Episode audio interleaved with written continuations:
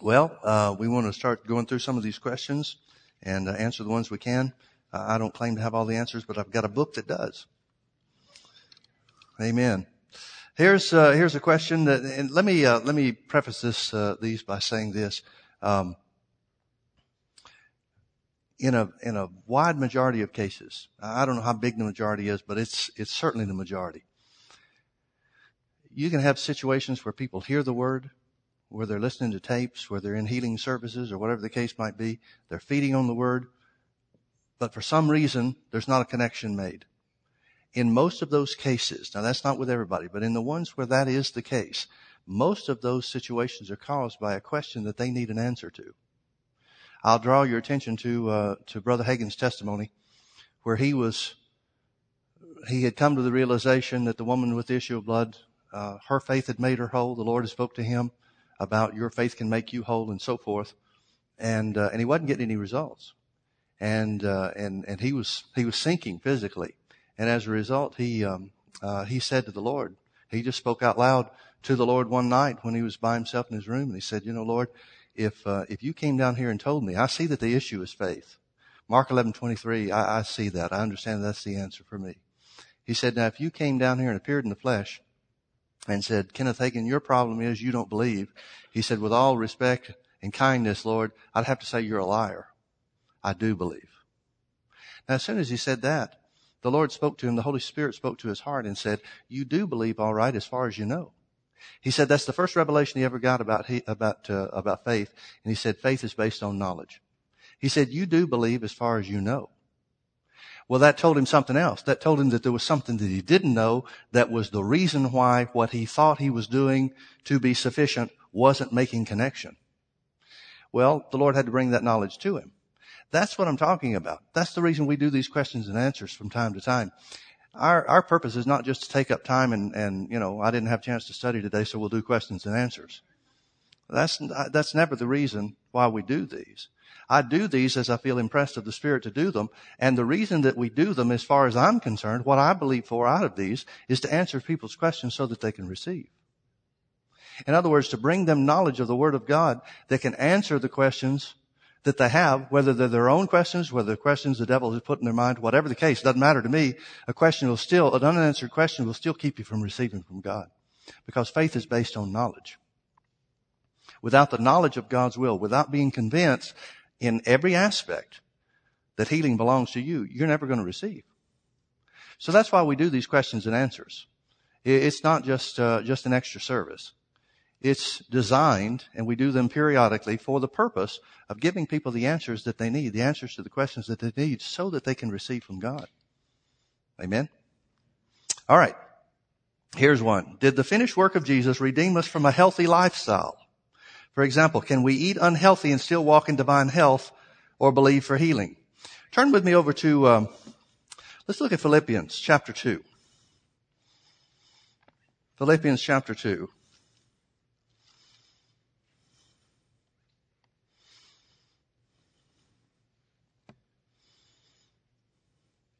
I'm going to start reading in verse uh,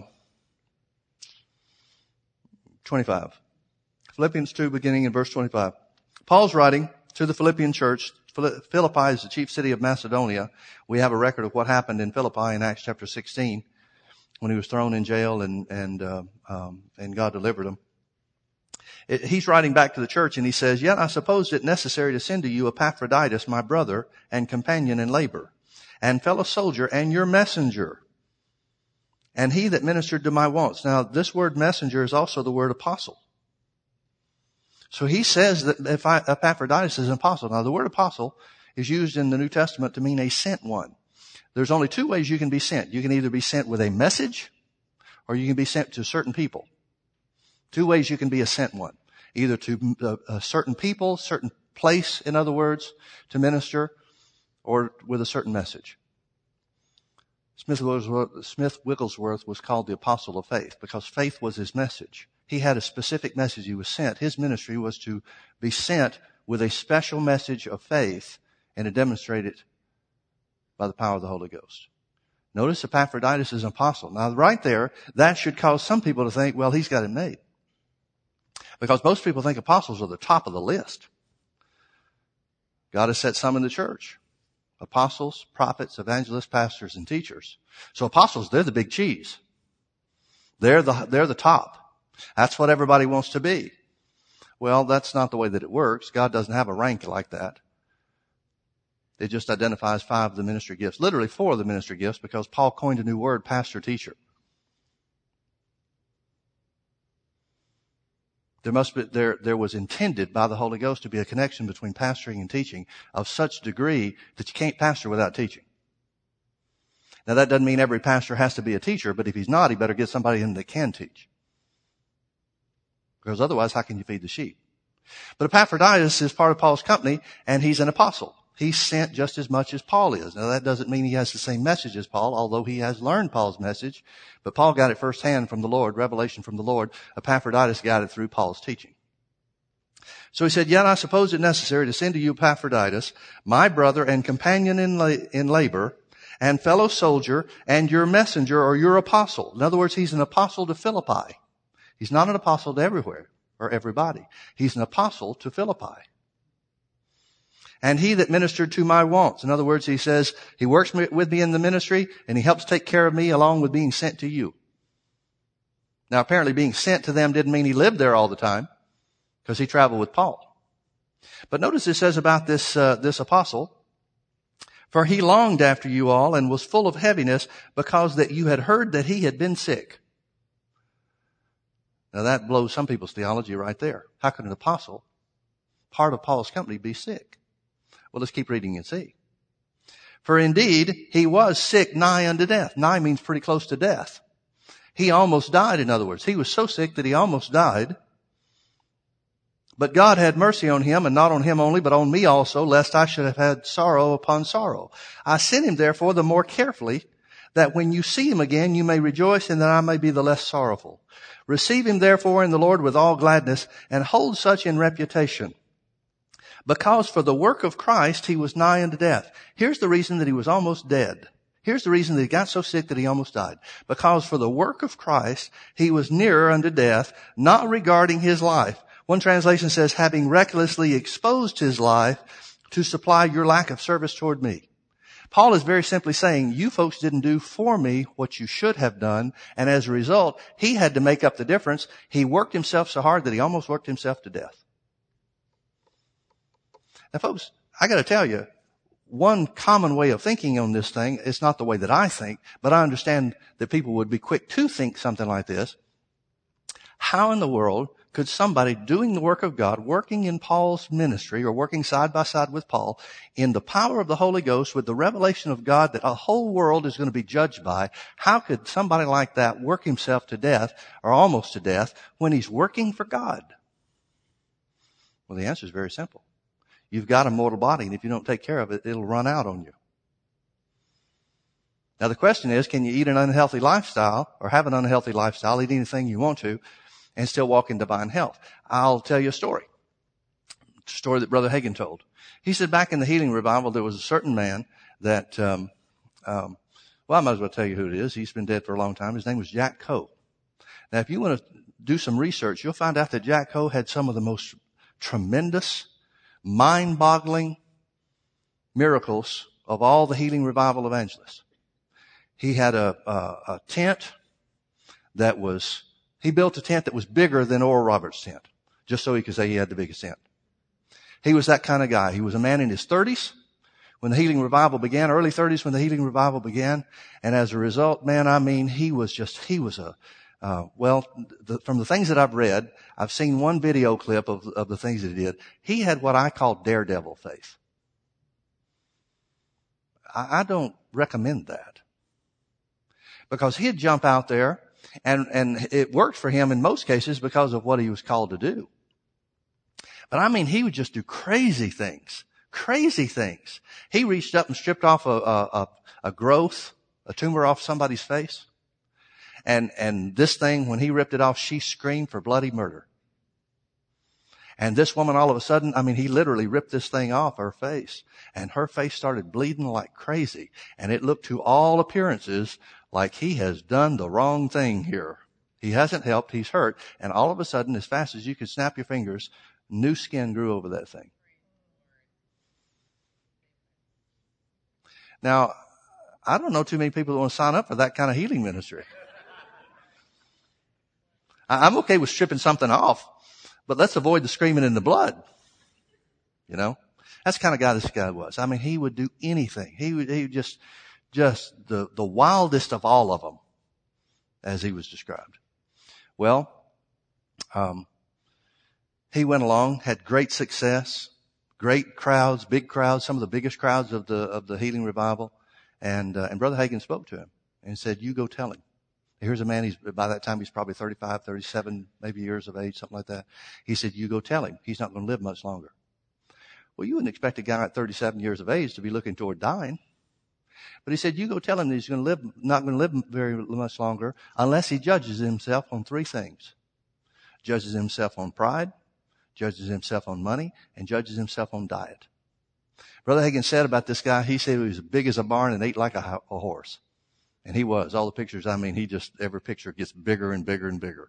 He just couldn't tell himself no. He just had that kind of addictive personality where he just wouldn't discipline himself in any regard. Well, he was very competitive spiritually. That's why he built the biggest gospel tent. He was always trying to have a bigger testimony than the last guy. He was trying to be the big cheese of the whole deal. And he doesn't judge himself. So at age 39, he died. At the height of his ministry with signs and wonders and miracles and all kinds of things taking place all around him. Now, it, it stirred up a lot of people, as you could well understand, and, and caused a lot of people to stumble because he was the guy for so many people. But see, folks, you can't get by by abusing your body and you can't get by on character issues. Brother Hagin made this statement. He said, I know for a fact from having talked to these men, he said there were a lot of guys in the healing revival that thought that they got a pass from God on the way that they lived because of the way God used them in miracles. And folks, nobody gets a pass, at least not forever. You might get by on some things for a while, but not forever. I, I, this is my personal opinion. I say this by permission and not by commandment of the Lord. But I've come to realize how important it is in these last days to try to take care of yourself. Because I, I was indestructible. Just totally indestructible. All my life growing up, never had any, any sickness, had a couple of athletic injuries and stuff like that. But boy, when my body started wearing out in some ways and started changing, I, I made some adjustments. I've come to realize it is important what I eat and how I eat and how I take care of things and getting the right kind of sleep and, and things like that. I don't go to the office anymore much. And I did that because I talked it over with the Lord. I used to go to the office every, almost every day of the week. Six days a week anyway, most of the time. I'd go to the office, or many times, many weeks anyway, maybe not every one, but many weeks. I'd go to the office and stay there and felt like I just had to be there no matter what in case something came up and stuff like that. Well, I was wearing myself thin. I feel so much better now. I don't go to the office hardly at all. If anybody needs me, they know how to get a hold of me. I'm taking better care of myself and it's paying off. I believe you need to take care of yourself. For me, to believe God for divine health means I take care of myself. I expect God to do his part by the blood of Jesus, but he expects me to do my part too. Now, some people, bless their hearts, they're going to take, take this and they're going to say, well, that's not much faith. I'm just going to do whatever I want to do and believe God for the results. Well, okay. Let's mark it down, see which one of us makes it longer. Folks, God gave you a body to take care of. You better take care of it. Amen. Okay. Question number two.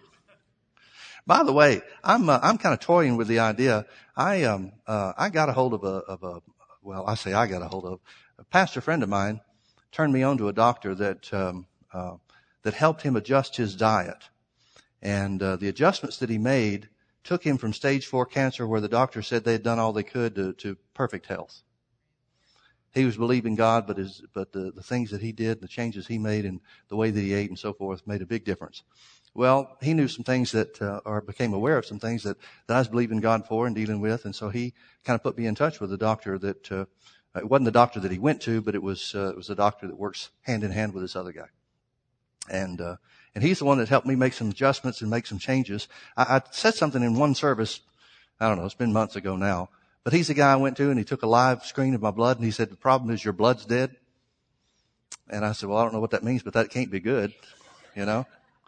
Well, I went to him for a couple of months and he straightened things out and he said, that's, he said, Mike, that's as good as it gets. He said, you don't need to come see me anymore. You've made the changes that you need to make and now look at the difference. And it was a marked difference. I've been thinking about having that guy come to the church. Not, not during a service. I, I wouldn't have him preach during a service or anything like that. But I've been thinking about having him come maybe a Saturday morning or an off night of the week or something like that. If, uh, uh, would that be something that somebody would be interested in? Okay. Well, we, we may pursue that then. Okay. Question number two. Can people lose their healing? Absolutely. Absolutely. I'll tell you another one of Brother Hagin's stories.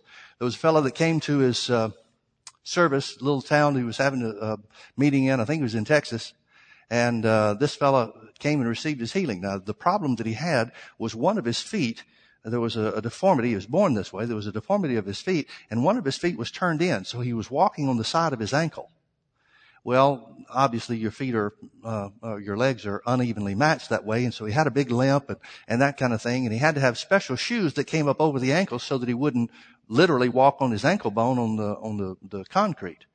And so he had a special pair of shoes made where the, the I think it was his right foot, where the right uh, side came up and kind of created a sole that was right here on his on his ankle bone so that he had some kind of cushion to walk on. But it was still real painful, as you could well imagine. That that's not the way your foot's supposed to work. And so he said, uh, this guy came to the services and, and, uh, and over a period of time, he was there for a couple of weeks, Brother Hagin said, and, uh, and this fellow received his healing. Right there in front of everybody, he had to come sit on the, on the chair on the platform in front of everybody, and everybody saw his foot just turn straight out. Straighten out just like that, walked out in front of everybody, started running, he had to take his shoes off because now his shoes aren't right. They wouldn't fit him right. So he took his shoes off, started walking around through the service, running back and forth, and everybody just had a great, great, you know, time rejoicing with him. Well, it was either the next day or the day after. He comes back to the service and he's walking on the side of his foot again and limping all the way in. And Brother Hagin said that he stopped as soon as uh, uh, I don't know if they'd already turned the service over to him or not. I think he had, if I remember the story right. They'd already turned the service over to him, and so here he comes in late, and he sees him coming in like that, and Brother Hagin just stopped everything he was doing, changed the direction of his service, and he said, "Hey, hey, brother, you come come down here." So he came down, sat him on the front row, and he said, "What happened to you?" And he said, "Well," he said, "for the last couple of days," he said, "I've just been walking around." He said everything's been going great. He said everybody in town has seen what's happened and had a chance to tell them about the services going on here. He said, but this morning I got out of bed and fell flat in the floor because my foot was turned in and I wasn't expecting it. So it caught me off guard. I fell flat on my face in the floor. And Brother Hagin said, and let me tell you what you did. You said, here's Brother Hagin finishing the story for him. You said, or thought at least, you thought, well, I thought I was healed, but I guess maybe I'm not. His eyes got big and he said, well, that's exactly what I thought. How do you know that? He said, that's exactly what you had to think in order for this thing to get back on you. He said, I want you to sit down here on the front row. He said to everybody else, he said, I'm sorry, you're, uh, you're perfectly welcome to listen if you want to, but tonight's service is going to be teach him how to keep his healing. So he did. Spent the whole service telling him, teaching him about how the devil attacks through your mind, tries to talk you out of what the Bible says is yours and what in his case he had already received. Spent the whole service teaching about how to keep your healing. That, uh, the teaching, not from that service, that was many years later. But Brother Hagin's got a little mini book on how to keep your healing. And I encourage whoever um, asked the question, go back to the bookstore and get one of those little mini books. How to keep your healing. Well, he said this. The guy came back. He was fine for the next uh, next several days, however long the meeting was going. But toward the end of the meeting, one of the last days of the meeting, he came in and he said, "Brother Hagin," he said, "May I testify?" Interrupted the service to say, "May I testify?" And Brother Hagin said, "Well, yeah, sure. Come on up, brother." Everybody knew who he was, knew what had happened to him and so forth. So he gave him a microphone and he said, I want everybody to know. If you were here the other day, Brother Hagin sat me down and taught me how to keep my healing. How many of you were here for that? Well, everybody raised their hand and said, yeah, yeah, yeah, we were there. He said, I haven't had any trouble. It's been several days now and I haven't had any trouble except this afternoon when I was walking downtown. He said, I was walking downtown on the sidewalk, minding my own business, and he said, all of a sudden, this thing came back on me. My foot turned in again. He said, I fell. Would have fallen down on the, on the sidewalk, but I caught myself on the side of the bank. The wall of the bank that was right next to me. He said, I slid down that wall, took off my shoe, grabbed my foot in my hand and screamed as loud as I could, no you don't, Mr. Devil. I was healed by the stripes of Jesus. He said, I attracted quite a crowd. Everybody that was walking by stopped to see what was going on. He said, my foot turned right back out in the normal position again. He said, and I declare in faith that I'll never have problems with it again. Well, last Brother Hagin had a count of him. Some years later, he's never had any trouble with it again. It comes down to this, folks. The devil will put on you and bring back to you whatever you'll accept. You have to make the determination what you will and will not have. Amen. Okay, question number three. Uh, I'm not sure I understand this question. How do you specifically pray and any other hints for removing an attack by pestilence? I'm not sure what somebody means by pestilence. Does that just mean disease? Huh? Fleas? removing an attack by fleas? Uh, well, um, could, may I suggest a flea bath? I don't exactly know about fleas. Specifically, how do I pray? Uh, I pray the prayer of faith as the Bible directs in Mark chapter 11 verse 24. See, here's something that people don't understand. And the reason they don't understand it is because the devil attacks us in different ways. It's always the same principle, but in different areas. See, for example, I've never really had a big attack of sickness in my life.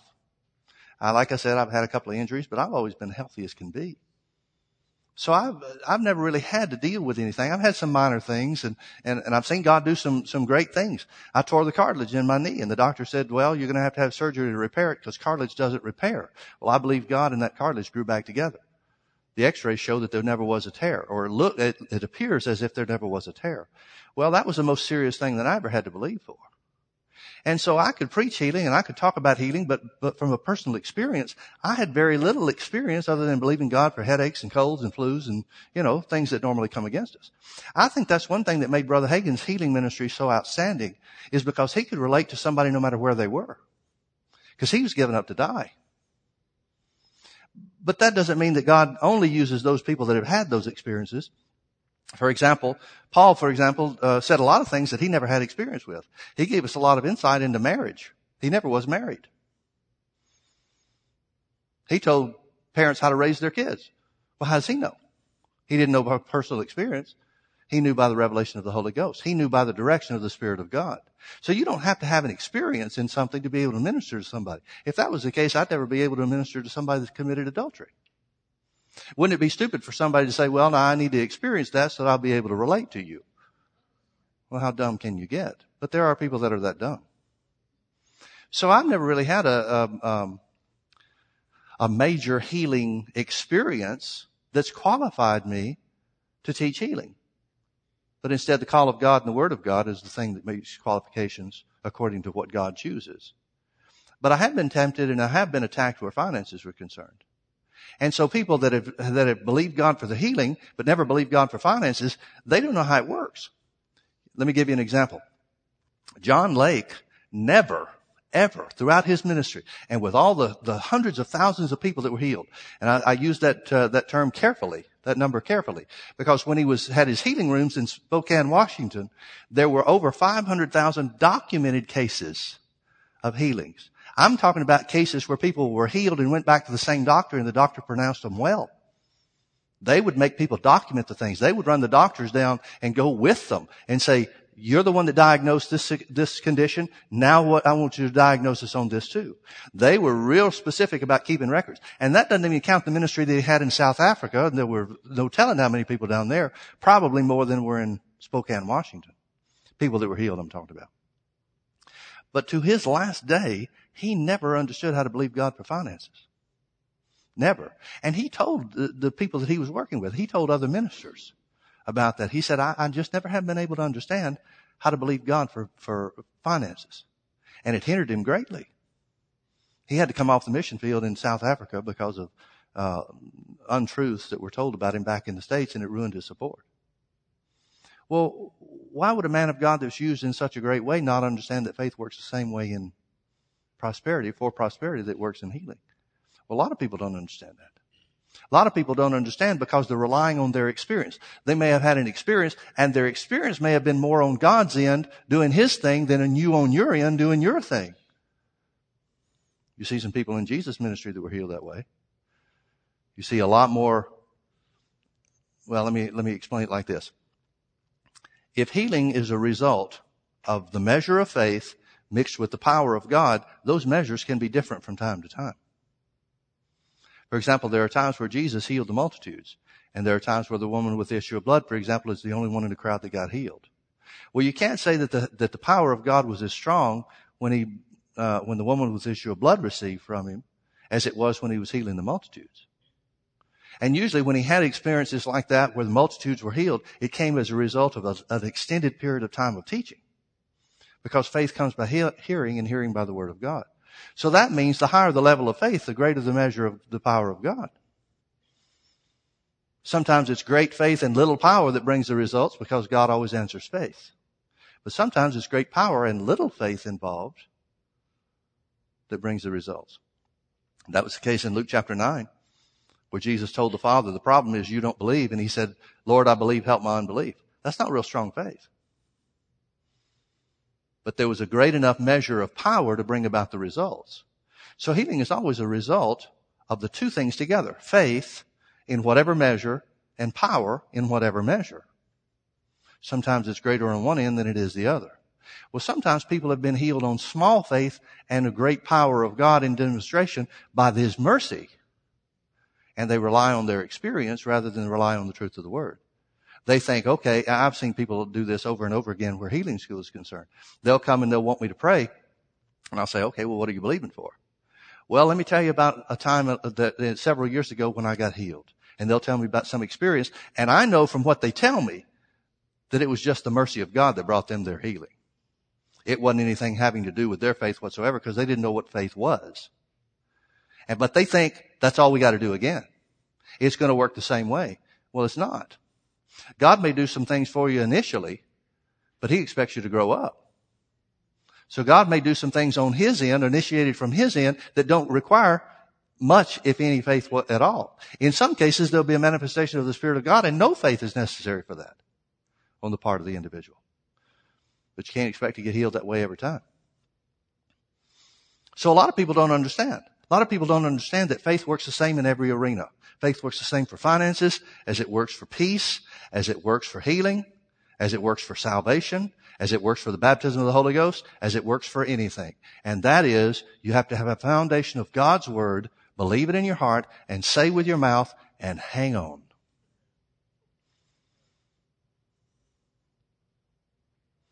So how do I pray specifically?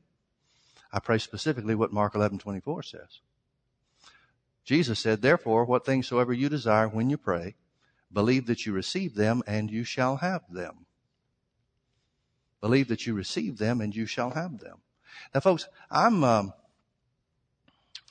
well, I'm just going to tell you the truth. I don't really care what you think about it. I know a lot of people that are people that I went to school with that they'll take a situation, a natural situation, that's going on in their, in uh, not necessarily a situation where healing is concerned, but something that's going on in their life, and they try to attack everything spiritually. I don't. I mean, wouldn't it be silly if I saw, if I woke up in the morning and realized that after wearing the shirt, this shirt today for the service, it needed to be laundered? Wouldn't it be silly if I prayed for it to get clean? Instead of sending it to the cleaners. But I know a lot of people that do that. I know a lot of people that try to attack everything physically, or spiritually rather, when a lot of things can be dealt with physically. God gave me enough sense to send my shirts to the laundry. I don't have to pray about that.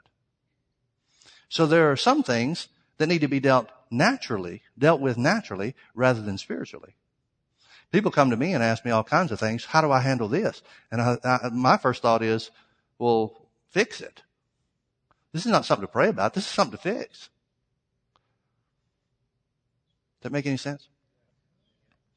Faith is not a um, uh, faith is not a game of poker. Faith is not how well you can bluff. Faith is not a matter of going all in and now God's got to see you through. That's not what faith is.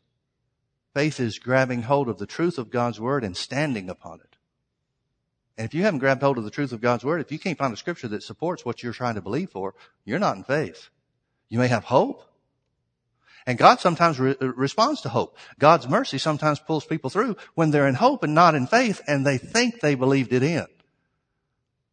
but it was just the mercy of God that did it. So that's how I pray specifically. What things soever you desire, when you pray, believe that you receive them and you shall have them. I say, Father, I thank you. I believe I received my healing in the name of Jesus. Thank you that it's done. Amen. That's it. I learned something from Brother Hagin a long time ago. He said, don't see how long you can pray about something, see how short you can pray. You ever got caught up in one of your long prayers?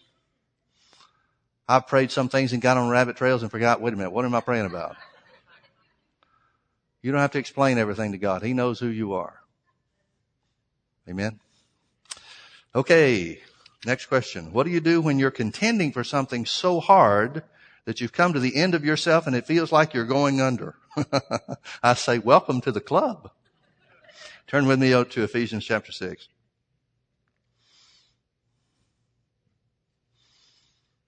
I'll start reading in verse 10. Finally, my brethren, be strong in the Lord and in the power of his might. Notice the Bible doesn't say one word about you being strong in you. So many times people think, and again, they, they've got a wrong notion about what faith is. They think faith means I've always got to be on top of the world. Well, okay, good luck with that. There are sometimes I get discouraged. How about you? There's sometimes I don't feel strong at all. And that's a good thing. I've learned something from Smith Wigglesworth on that. Smith Wigglesworth said this. He said, when I feel strongest in faith, that's when I'm the weakest. Because then I'm relying on my feelings of strength.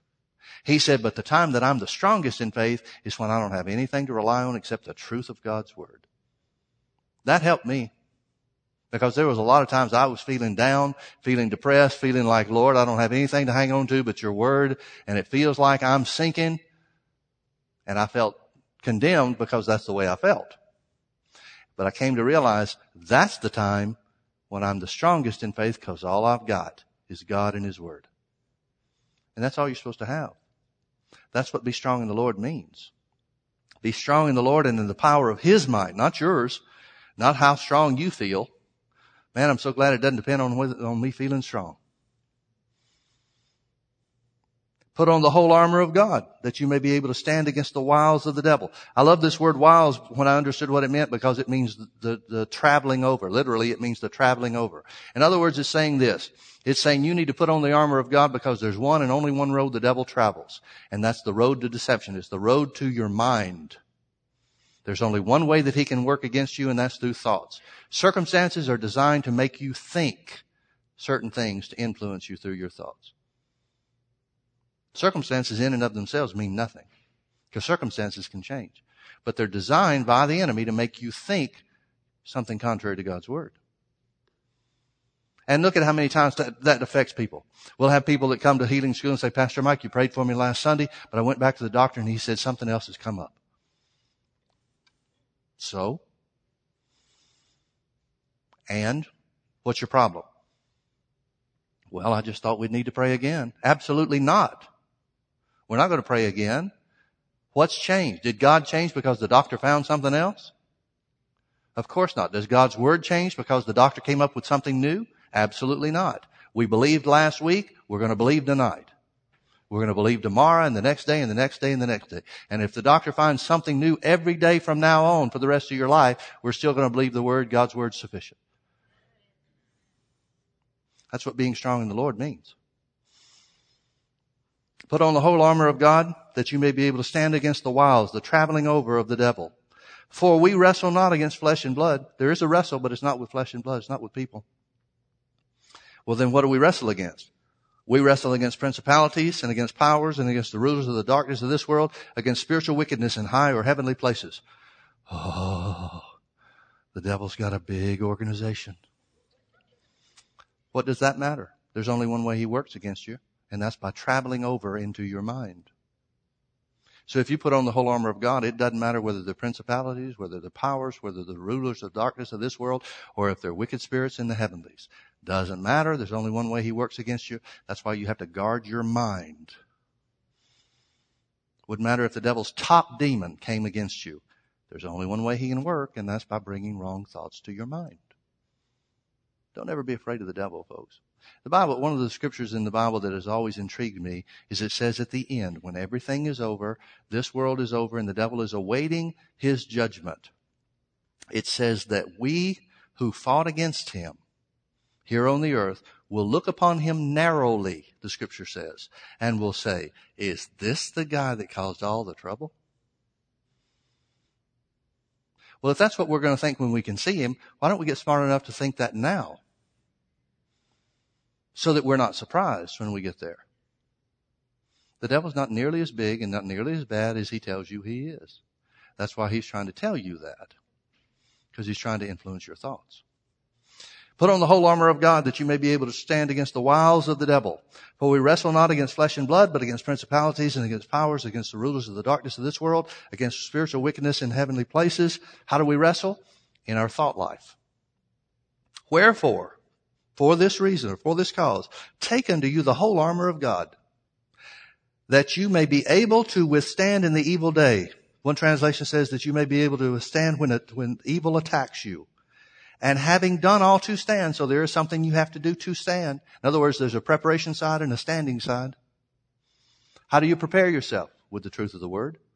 So that you can hold your mind steady when the devil is trying to bombard you with wrong and thoughts, wrong thoughts and thoughts of doubt. Wherefore, take unto you the whole armor of God that you may be able to withstand in the evil day and having done all to stand. Now, if you haven't done everything to stand, then, that, then that's your responsibility. You got to do your part. Having done all to stand means to prepare yourself with the knowledge of God's word so that no matter what happens, you know that you know that you know this is what God's word says his will is for me. Having done all to stand, what do we do then? Stand therefore. Having done all to stand, stand therefore. Have you done your part? If you have done all there is to do to prepare yourself to stand. And folks, it only takes one scripture to stand on. You can have 50, but it only takes one. And in fact, you'd be better off believing one than having 50 written down. Having done all to stand, stand therefore. So the question is, what do you do when you're contending for something so hard? And you've come to the end of yourself and it feels like you're going under. You stand. Having done all to stand, stand therefore. God never promised you you wouldn't feel like you're going under. And feeling like you're going under doesn't mean everything's lost. What's changed because you feel like you're going under? Nothing. Has God's word changed because you feel like you're going under? Nope. And it never will. Did the blood of Jesus, the sacrifice of Jesus change because you feel like you're not going to make it? No. And it never will. What changes? The only thing that changes when we feel like we're going under is us and our thinking. So shore up our thinking by saying, wait a minute. Thank God it doesn't depend on what I think or what I feel, but the Word of God says, by His stripes I was healed. So no matter how I feel, by His stripes I was healed. No matter what the doctor says, by His stripes I was healed. No matter what comes tomorrow, by His stripes I was healed. Whether I feel good tomorrow, whether I feel even worse tomorrow, by His stripes I was healed. That's what it means to having done all to stand, stand therefore. Anybody can stand when things are going good. It's easy to stand for prosperity when you've got a pocket full of money. There's nothing to stand for there. It's when things don't look like they're going right. It's when things are going contrary to what the Bible promises you. That's when you have to stand up and say, I believe God. Paul said on the ship, after the angel appeared to him and told him what the result was going to be, he said, Wherefore, sirs, I believe God that it shall be even as it was told me. You need to commit that phrase to memory. Wherefore, sirs, I believe God, I believe that it shall be even as it was told me. That's having done all to stand. Stand therefore. Then you just have to hold your ground. Okay, we've got time for maybe another one or two. Hi, Pastor Mike. Hi, how are you? Why does it seem, why does it seem like we do not see the healings in this country that occur in foreign countries like Africa, China, etc.? Just wondering. Thank you. It's a great question. And it's an easy answer. T.L. Osborn said, uh, and many of you don't know much about T.L. Osborn because there, there really hasn't been much published about, uh, about the early days of his ministry in, uh, uh, in, well, his ministry put some things out, but not many people have access to that. T.L. Osborn was one of the healing revivalists, uh, evangelists, one of the first ones that was ever sent to the mission field. Most of the healing revival activities that took place was here in America, and he was one of the first ones that the Lord sent to another country. And um, and the first country he went to, he came back just a miserable failure, miserable failure. Came back, got in uh, somebody's service, and F.F. F. Bosworth's service, got filled with the Holy Ghost, found out about the foundation of the Word, and went back and made a tremendous success. Now I don't know if his numbers still hold true today, but at one time, maybe 20 years ago, T.L. Osborn had preached to more people face to face than anybody that's ever been alive. They have some people that are preaching to some big crowds in, in Africa nowadays and stuff like that. So that may, that, that statistic may not be true anymore, but at one time, in the not too distant past, it was true. And he's had miracles and signs and wonders. He's the first one that realized that you could pray for people in mass.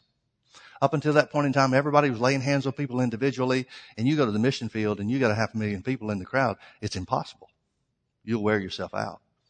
You'll give out before the power of God does. And so he, he came to the realization one day that the power was in the name of Jesus, not in him laying hands on people. So he just prayed for the crowd and people started getting healed from every corner. People screaming out, demons coming out of people, legs straightening out and, and people throwing down crutches and stuff like that just because he prayed in mass. Well, that changed his ministry too and gave him the opportunity to, to, uh, to minister to even more people than he had before. Well, news got back to the States about some of the things that were happening overseas. And, uh, and so some of the organization, the, uh, the, um, well, it was a Pentecostal denomination. It was Assembly of God. They had a convention in one year during the healing revival. And that from time to time, they'd have some of these people come in. Some of them weren't part of the organization. Some of them were, but they invited Brother Osborn to come in and, uh, and share with them about the things that were going, taking place in, in other countries. And T.L. Osborn had one time been a part of the Assembly of God organization. He was not at that point in time, but he agreed to come. And so he came and he had to sit through all the business meetings and all the kind of stuff they do and some of the preliminary stuff because they got everybody together, you know, in one place and in the country and, and, uh, and that kind of stuff. And finally they got to, to his part of it and they asked him, they said, now brother Osborn, we want you to tell us what's going on in other countries. So he did. He started telling them about testimonies and healings and stuff like that. People's jaws were dropping to the floor. It's like they'd never heard anything like this before, and uh, and that kind of thing. And and um, and one of the Assembly of God missions directors stood up after after he finished telling some of the testimonies and he said, "Well, let me tell you what's going on in in the mission field and in in uh, the, you know our missionaries." And he said, "We got a few people saved, and a few people filled with the Holy Ghost, and that was that was about it." And it was such a marked difference. They had this planned. It was such a marked difference. And they were so surprised, the people of the organization were so surprised that there was such a marked distinction between the results that he was getting, the miracles and so forth that he was getting, and the results that they were getting on the mission field, that they finally started asking him and said, what's, what are you doing that we're not doing? And he said this, he said, I've gone to, I don't know how many countries it was at that time, maybe 20 countries at that point in time. He said, I've been to 20 different countries. And he said, here's what I found. He said, if I can beat you to the mission field, I can get miracles. He said, if I can go to a place that you haven't been yet, you haven't had the opportunity to tell people that, well, Jesus doesn't heal the same today as he did when he was here on the earth. You can't expect the same kind of miracles that we read about in the scripture. If, if I can get there before you do, I can get tremendous miracles. He said, but I found that the countries that I go to where you've already been there, I don't get results. Because you've told them not to expect much. You've told them that God's not going to heal everybody. You've told them that God's not going to perform miracles the way that he did in the book of Acts. You've told them that things have changed. The apostles have, have, all passed away. And so now it doesn't work that way anymore. And he said, I can't result, get results. Now stop and think about what he's saying. He's not any different from one country to the next. The call of God is not any different from him from one country to the next. He felt like he was sent to the places where the assemblies had already been, just as much as the places that he'd been sent to they hadn't been. He never knew before he got there whether he was the first one there or not. He didn't know. No difference in him. No difference in God. What was the difference? The difference was they had planted the seeds of doubt. Now let me tell you what ministering healing about is, is like in the States. Ministering healing for the most part, unless God has somebody that is specially called, that has a special anointing for healing, or ministers in signs and wonders and stuff like that, most of the time you're trying to convince people that healing belongs to them. That's why we do these questions and answers. Because we're trying to overcome the objections that people have been pounded with.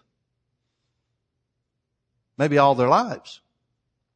To overcome the wrong teachings and the wrong doctrine that they've been taught to show them that the Word of God really means what it says.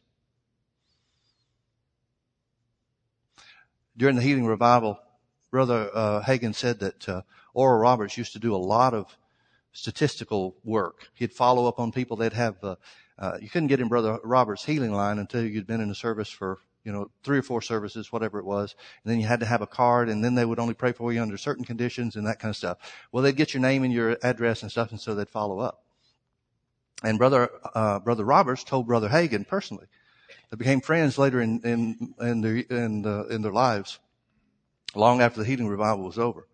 But Brother Osborn, uh, or Brother Roberts rather, told Brother Hagin, he said, we would always get the best results, or I'm sorry, we always got the fewest results with the denominational people. He said we'd get maybe 10% of those people healed. 10% of the full gospel people, 10% of the Baptists, 10% of the others. But once we got through the denominational people, to people, just the heathens, people that hadn't been taught anything, he said, man, we'd get 90% of those people healed. And the reason that they knew is they followed up to find out where did you come from? What's your church? What's your church affiliation and stuff like that. They found, according to Brother Roberts' uh, statistics and what he told Brother Hagin personally, he said we would get 10% of the churched people healed, but we'd get almost 85 to 90% of the unchurched. Why? Because the unchurched don't have any wrong doctrine to unlearn. They don't have, they couldn't care less about Paul's thorn. They care about them. So that's why you don't get the same results. You can take people, Reinhard Bonnke is a good example. Reinhard Bonnke goes to Africa and gets signs and wonders and miracles over there. He comes to America and he gets people saved. Now you get some results. Don't, I, and I don't mean that in a critical way whatsoever. I'm just pointing out the same thing as with Brother Osborn. You got the same guy with the same call and the same God. They get different results overseas than you get in America. Thank God he's here in America doing some evangelistic work. I'm glad he's doing it. I hope he breaks through some things and starts getting some of the same signs and wonders here in the States that he gets over there. But he may find the same thing that Brother Osborn's found. He may find that since people peddling doubt got here first, it may limit his results. Amen? Amen. Well, let's all stand. We're out of time. We won't go any further. Are these things helpful? All right. Well, good. Hope it was. Let's pray. Father, we thank you so much for the privilege to read your word, to study your word, to understand your word. Father, we thank you that your word is true from cover to cover. We thank you that your word is true, that Jesus took our infirmities and bore our sicknesses, and with his stripes we were healed. Therefore we declare that our bodies belong to God. They were purchased by the blood of Jesus just as real as our spirits were. We declare that we are healed by faith in Jesus' name. No matter what attack of the enemy comes, no matter what circumstance arises, no matter what thought comes against our mind, we choose to stand on the truth of your word, Father, that we are healed by the stripes of Jesus. Everybody that agrees with that prayer say amen.